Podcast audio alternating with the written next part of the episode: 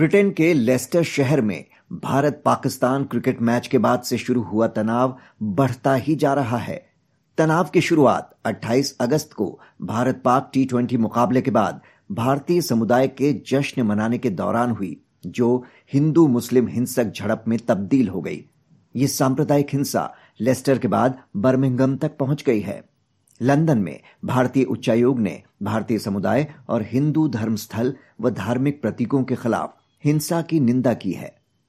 तो cricket match में जीत का जश्न, हिंदू मुस्लिम झड़प में कैसे तब्दील हो गया, ये जानने के लिए बात करते हैं प्रख्यात लेखिका, नाटककार और एक्टिविस्ट नूर जहीर से, जो लंदन से हमारे साथ जुड़ी हैं। नूर जहीर जी, क्या है ये पूरा मामला? जीत का जश्न हिंसा में कैसे बदल गया? बहुत शुक्रिया अक्षय शुक्ला जी मुझे शामिल करने के लिए।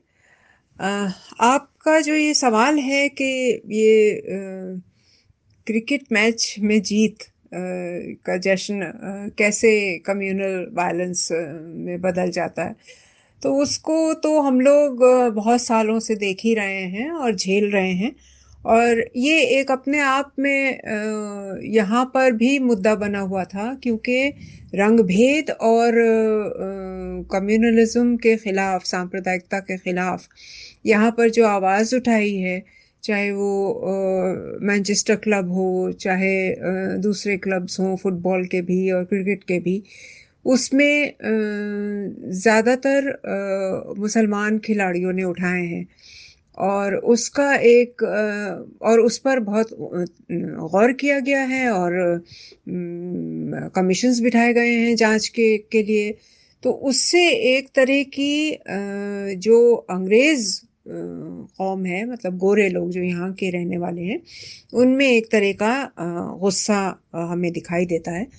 वो गुस्सा जो है, वो हिंदुत्व की ताकतें जो हैं, उनके साथ मिल करके एक उसने ख़तरनाक और सांप्रदायिक रूप धारण किया, जो इस क्रिकेट मैच के बाद जो खुशियाँ मनाई जा रही थी उस पर आ, मुस्लिम्स के ऊपर उतरा। मतलब उसको एक निजी आ, ये ले लिया गया कि हमारे ऊपर हंसा जा रहा है हमारा मज़ाक उड़ाया उड़ाया जा रहा है। तो ये जैसे ही इस तरह का की भावनाएँ उभरती हैं तो ये हो हो जाना लाजमी बात है। चलिए मान भी लिया जाए कि उस दिन ये गर्मा गर्मी अचानक हो गई पर यह मामला खत्म होने का नाम क्यों नहीं ले रहा? उस दिन तो पुलिस मामला नहीं संभाल पाई, पर इतने दिनों बाद भी पुलिस के काबू में नहीं आ रहे हैं हालात। लगातार हिंसा की खबरें आ रही हैं, जो लेस्टर से निकलकर बर्मिंगम तक पहुँच गई हैं। जी मामला उस तरह से उतनी जल्दी ख़त्म नहीं होगा, क्योंकि मामले को बहुत तूल दिया गया है, और जब छुटपुट घटनाएँ हो रही थी तो उन पर ध्यान नहीं दिया गया। ये जो कमी रही ये सरकार की तरफ़ से भी रही आप कह सकते हैं कि पुलिस की तरफ़ से भी रही। और मैं ये भी कहूँगी कि वो दोनों समुदाय की तरफ़ से भी रही, क्योंकि जो कम्युनिटी लीडर्स होते हैं, उनको इस चीज़ का ख्याल रखना चाहिए कि सौहार्द बना रहे। अब उसमें अगर ये होने लगे कि पहल कौन करे तब तो कभी भी दोस्तियाँ ना हो पाए और कभी भी प्रेम से साथ साथ रहना संभव ना हो। तो इसलिए ज़रूरी है कि कम्युनिटी लीडर्स जो हैं, वो आगे आए और इस चीज़ की ना सिर्फ़ ये कि निंदा करें, बल्कि साथ बैठने के मिलने जुलने के और आपस में मेल मिलाप के तरीक़े निकालें। वो हमेशा तरीक़े जो हैं, वो एक तरह के नहीं होंगे। उस पर ज़रूरी है कि कम्युनिटी लीडर्स जो हैं, वो बराबर सोचते रहें और इस चीज़ को समझें कि पूरी दुनिया में जिस तरह से दाएँ बाजू की पॉलिटिक्स बढ़ रही है, उसमें इस काम को कभी भी ढील नहीं दी जा सकती। और ये ज़रूरी है कि हर वक्त लोगों से, ख़ास करके युवा पीढ़ी से, नौजवानों से बातचीत जारी रहे। इस पूरे मामले में सोशल मीडिया ने भी आग में घी डालने का काम किया क्या? कई वीडियोस सोशल मीडिया पर काफ़ी सर्कुलेट किए गए, जिससे तनाव और बढ़ा। जी, आप बिल्कुल ठीक कह रहे हैं। अक्षय जी, के सोशल मीडिया ये एक अजीब चीज़ है जो कि जल्दी से कम्युनिकेशन का ज़रिया होना चाहिए था, जिससे हम अच्छी या बुरी खबर या इंफॉर्मेशन एक दूसरे को दे सकें। उसके बजाय ये आग भड़काने का काम कर रहा है। इस वक्त तो बहुत बाकायदगी से कर रहा है। और ज़ाहिर है कि ये भी समझाने की ज़रूरत है। वही बात जो मैंने पहले कही कि कम्युनिटी लीडर्स को ये बात समझाने की ज़रूरत है कि भाई कुछ भी देख करके उसको सौ फ़ीसदी सच ना मान लो। और उसकी तहकीकात करो देखो कि वो सही है कि नहीं है, उसके बाद उस पर बातचीत करो। उसके बाद ये फैसला होना चाहिए कि किया क्या जाए। ये बहुत ज़्यादा हो गया है कि बस सोशल मीडिया पे कुछ देखा और फिर जो भी हाथ में आया, लाठी, डंडा तलवार, बंदूक, वो लेकर के आप निकल पड़े और आप एक दहशत फैलाने पर उतारू हो गए, जिससे कि दूसरे समुदाय के लोग जो हैं, वो आप सोच रहे हैं कि वो डरेंगे, लेकिन वो डरने के बजाय डरते भी हैं, लेकिन डरने के बजाय वो वो भी उतारू हो जाते हैं कि हम कौन से कम हैं।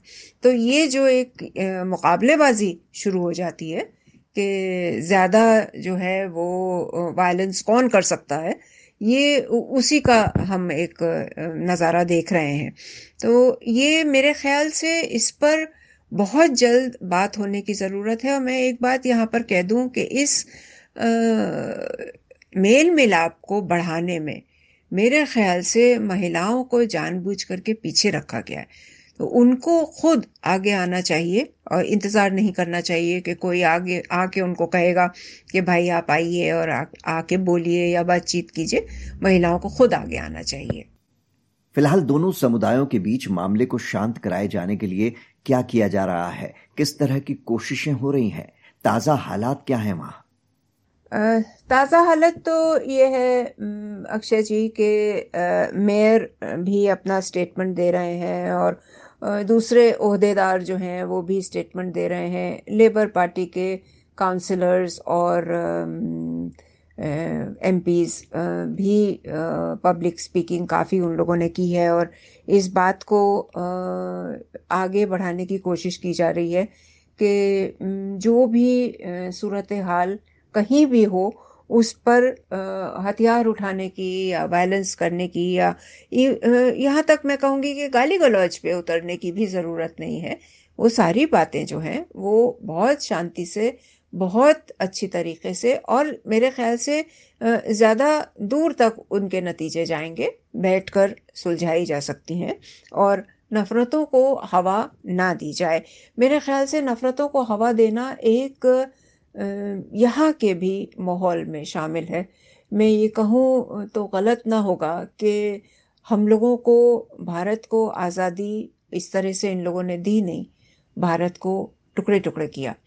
तो जो टुकड़े किया, जो जिस तरह से उस टुकड़े करने में और फिर नफ़रत फैलाने में ये कामयाब रहे, उस कामयाबी को आगे ज़ाहिर है, बढ़ाएँगे और आजमाएँगे। ब्रिटेन के लेस्टर और बर्मिंगम इन दोनों शहरों में हिंदू और मुसलमानों की आबादी ज़्यादा है। कब से रह रहे हैं, ये लोग यहाँ पर, कब आकर बसे, किस व्यवसाय से ये अधिक जुड़े हैं? लेस्टर में हिंदू मुस्लिम आबादी बहुत अरसे से है। यहाँ सबसे पहले कुछ मुस्लिम आकर के बसे जो केनिया और युगांडा से आए थे।